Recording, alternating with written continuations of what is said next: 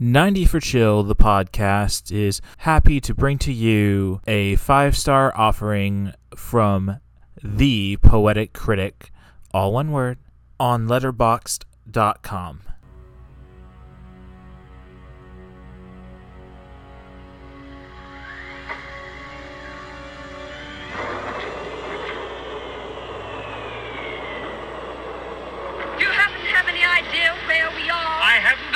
idea in the world.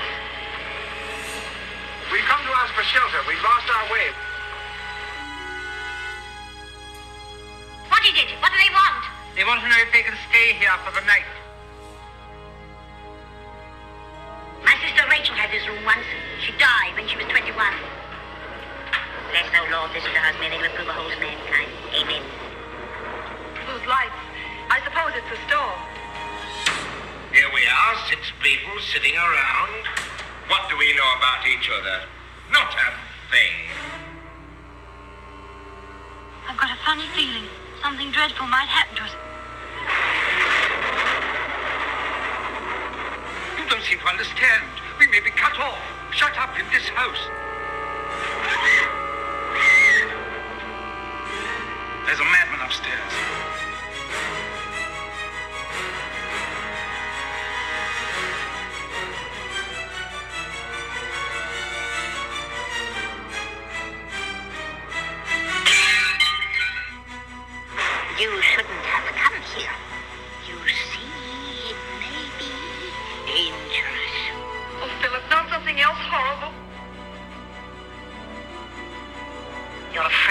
Aren't you? You don't believe in God, and yet you're afraid to die.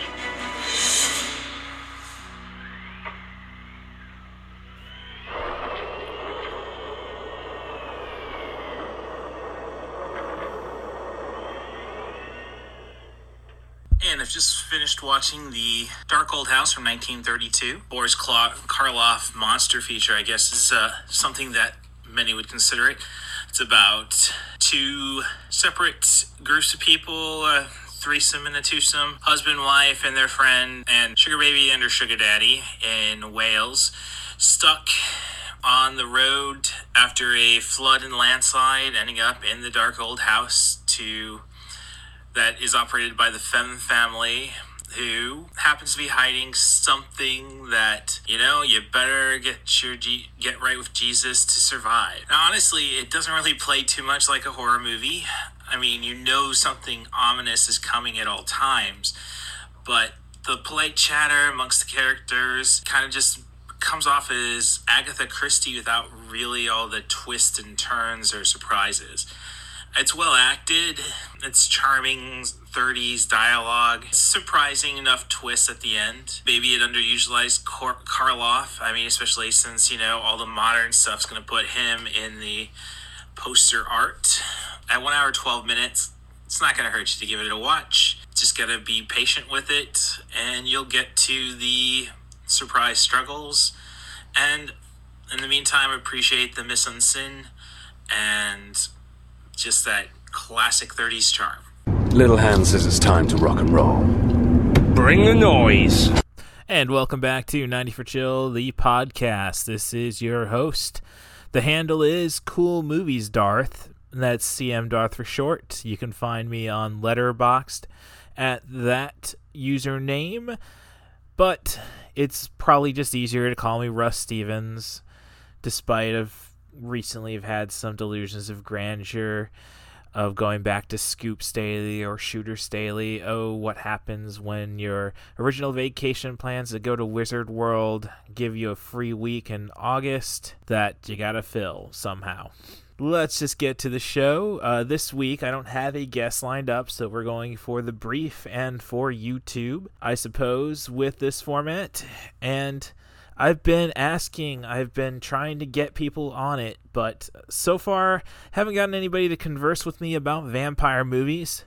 But I've done a lot of research. I've recorded a bunch of stuff for that. You know, for the next 10 minutes by this point, let's just go and give you an insight into the world of bloodsuckers per the vision of one Russ Stevens. I do have a guest lined up at this time for next week's episode, and I think it's going to be the episode that the space opera should have been.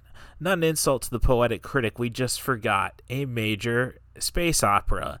Probably the most important space opera of the 1980s that fits the parameters of 90 for chill. Otherwise, working on another guest on top of that. So we're still we're going to get there. We're going to have a good amount of shows coming up. Thanks for sticking with me. And if you want to help out with the podcast, send me an email.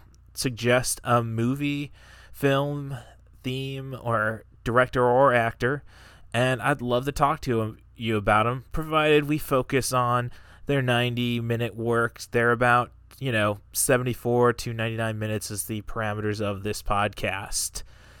With that said, the email address is rustthebus07 at gmail.com. You can also find me on Twitter, currently at catbusruss is where I'm doing most of my communicating. But if you want to follow up my writings, maineventofthedead.com is where to do that.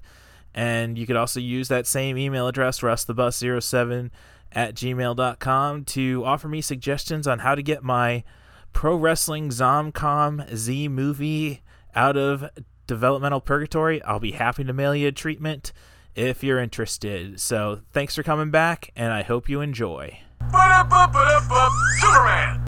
And I just thought about it in case I didn't sell you well enough on the next week's episode. Let's just say we got Rick Moranis, we got John Candy, we got Balls. I think that'll be enough for this intelligent film fan to figure out. Otherwise, I I wouldn't mind help with uh, trying to come up with some intro music, maybe some outro music. If you got any su- suggestions or you got some tunes you want to try, send me an email, rustthebus07 at gmail.com. And thanks again.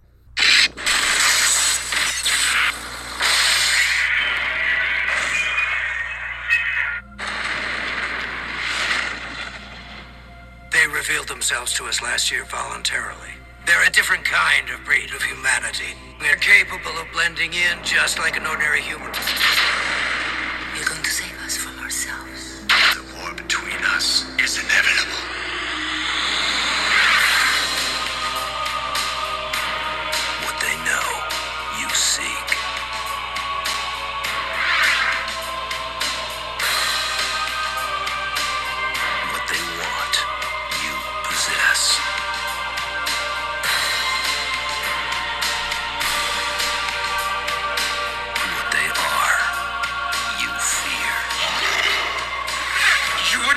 Who's involved in this.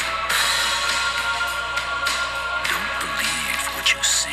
He's been here recently. How do you know? I can smell him. Believe what you don't see.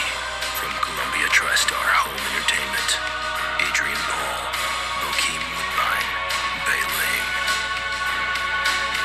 The Breed. The night has a breed of its own.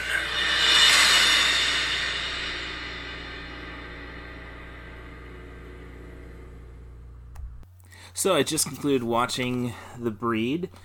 Uh, Adrian Paul is our headlining star, despite I think it uh, really is carried by performances by uh, Bokeem Woodbine and uh, Bai Ling, Bailing from The Crow. Bokeem, he's pretty much gotten all of the uh, tough supporting black characters, I'd say, of the 90s. I'm sorry, of the 2000s. Uh, he's Shocker number two in Spider Man Homecoming. Scamble, get away from the keyboard.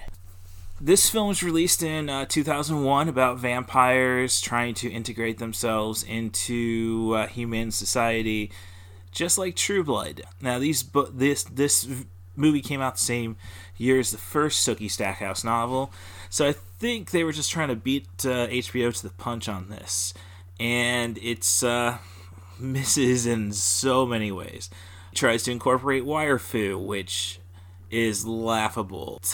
Finds the direction of Russell Mulcahy outside of Highlander, the original, to be valid. The guy can't capture any action. He just sets it up in a frame. It's like, I mean, Kevin Smith knew, knows his restrictions at least. Plot is, uh, well, I summed it up pretty fast. A lot of espionage between both sides, trying to outdo, finish the other before they can finish them type stuff. A lot more fun with werewolves. Again, 2001 with Underworld. But this this is just like I have seen a lot of I don't know. I'm in a tough spot right now. Is it better to have a movie that's fun, funny, or a movie that's uh, competently directed? It just doesn't have the story or just doesn't have the performances to make it worth anyone's time. So this could be great for how did this get made? Uh, this is, and as I say, there's some good performances um, by our primary leads, not Adrian Paul, which makes me think Highlander pretty much allowed him to push Gary Daniels away from the American scene, at least when it comes to made for video cinema. So it can be fun at times. CG is awful in it. They should never even attempted it. If you thought Blade was laughable, this tops that a hundred times. So to view it, it it's really if you want good background noise, the breed might just work for you. Smack.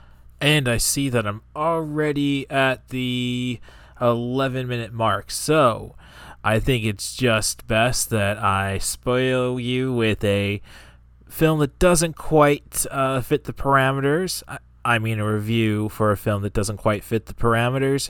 And we'll see you next week for our tentatively, don't want to deal in absolutes, Spaceballs episode. Thanks again.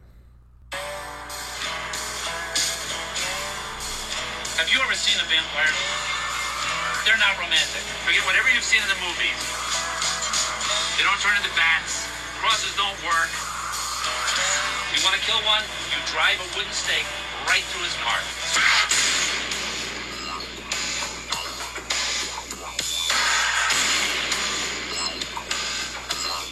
We think we got a nest inside this place. Let's get to work. Figure out at least six goons, maybe more. Chances are we'll find a master in here somewhere.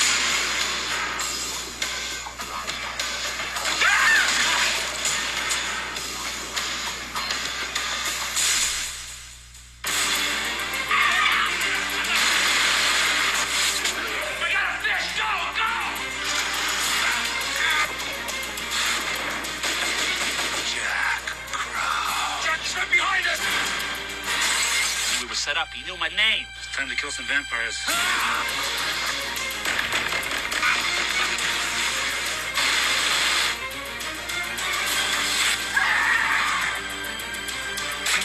Wherever you go, I will you down.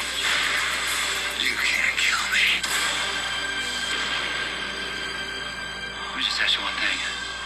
After 600 years, how's that dick working? Pretty good?